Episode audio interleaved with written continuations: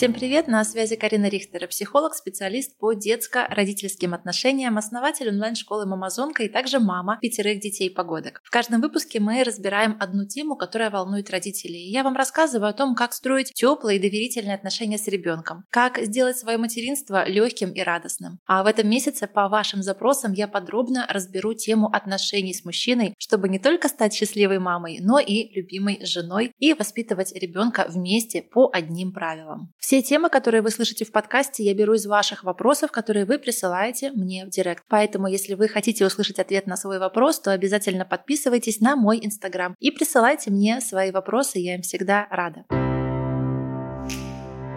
А в этом выпуске мы с вами обсудим, как наладить отношения ребенка с отчимом. И сразу же первое, что я хочу вам сказать, нужно понимать, что вы не можете выстроить эти отношения за своего нового партнера и ребенка. Это то, что делают они, то, что очень сильно, конечно же, зависит и от позиции самого взрослого, как он себя ведет, как он себя ставит. Основная ошибка, которую допускают новые партнеры и мужчины, и женщины, заключается в том, что они пытаются сразу воспитывать ребенка, сразу пытаются пытаются его улучшать, поправлять, как-то корректировать, каким-то образом улучшать. Но нам нужно запомнить самый главный принцип воспитания. Ребенок слушается только того взрослого, с кем выстроены теплые безопасные отношения. Ребенок будет подчиняться только тому взрослому, которого он считает своим надежным взрослым. Поэтому, когда новый человек приходит в семью, даже если он уже ребенок с ним знаком, он с ним встречался, он его, может быть, пару месяцев знает, а все равно это не делает его близким, родным человеком человеком. Воспитывают только близкие родные люди, поэтому задача номер один – это стать родным человеком для этого ребенка.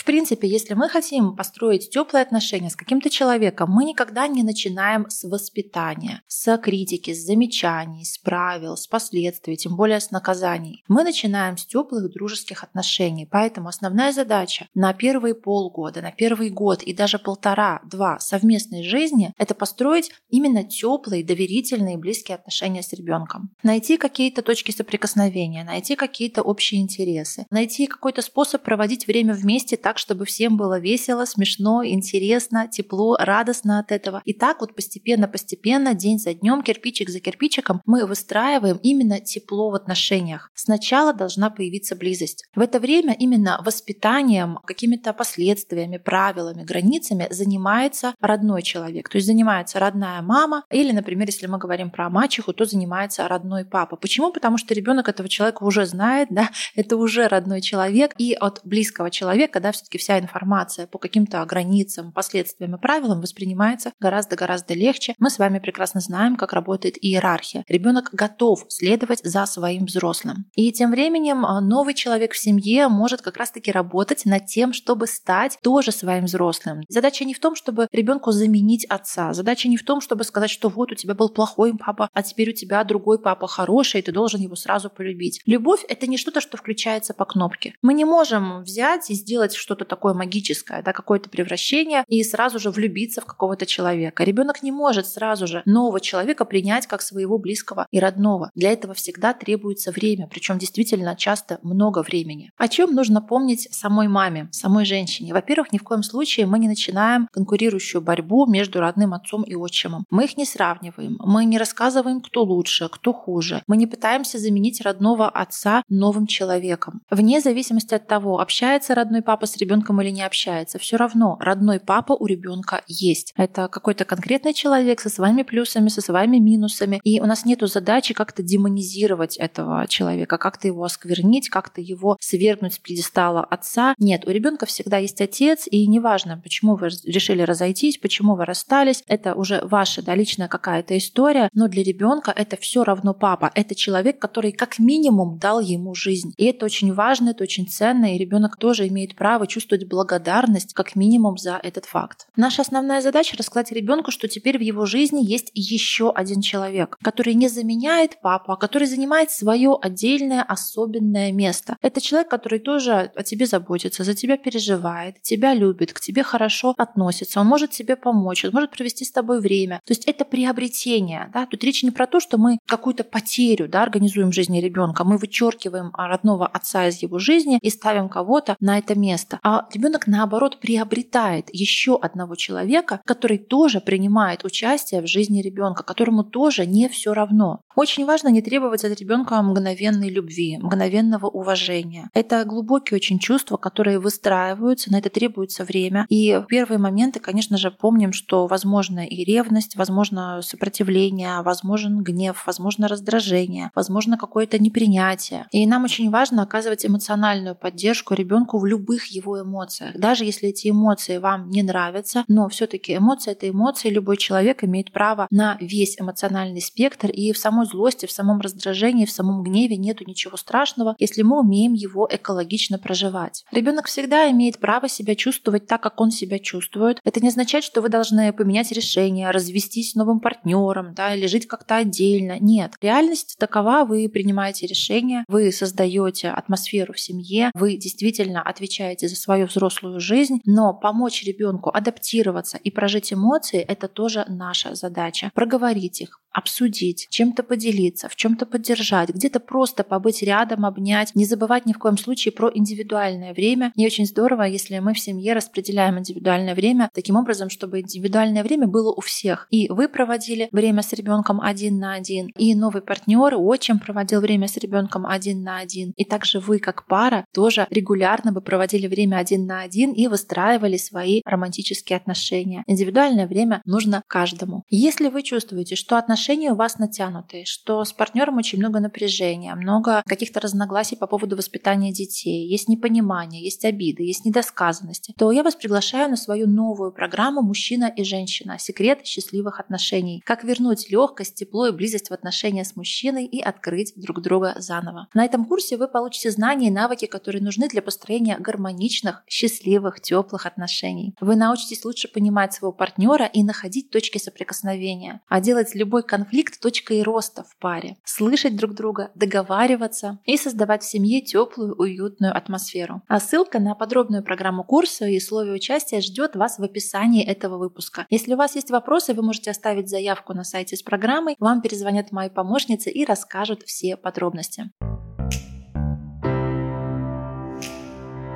Спасибо за то, что вы слушали этот подкаст. Этот выпуск состоялся благодаря вашей обратной связи, вашим вопросам и вашим комментариям. Послушать вы можете его на любой удобной платформе. Apple подкасты, Яндекс.Музыка, Google подкасты или Кастбоксе. Не забывайте подписаться на подкаст, рекомендовать его своим друзьям. Таким образом, счастливых мам, детей и семей станет больше. Также вы можете помочь продвижению проекта, если поставите 5 звезд этому выпуску в Apple Podcasts. Спасибо, что были с нами.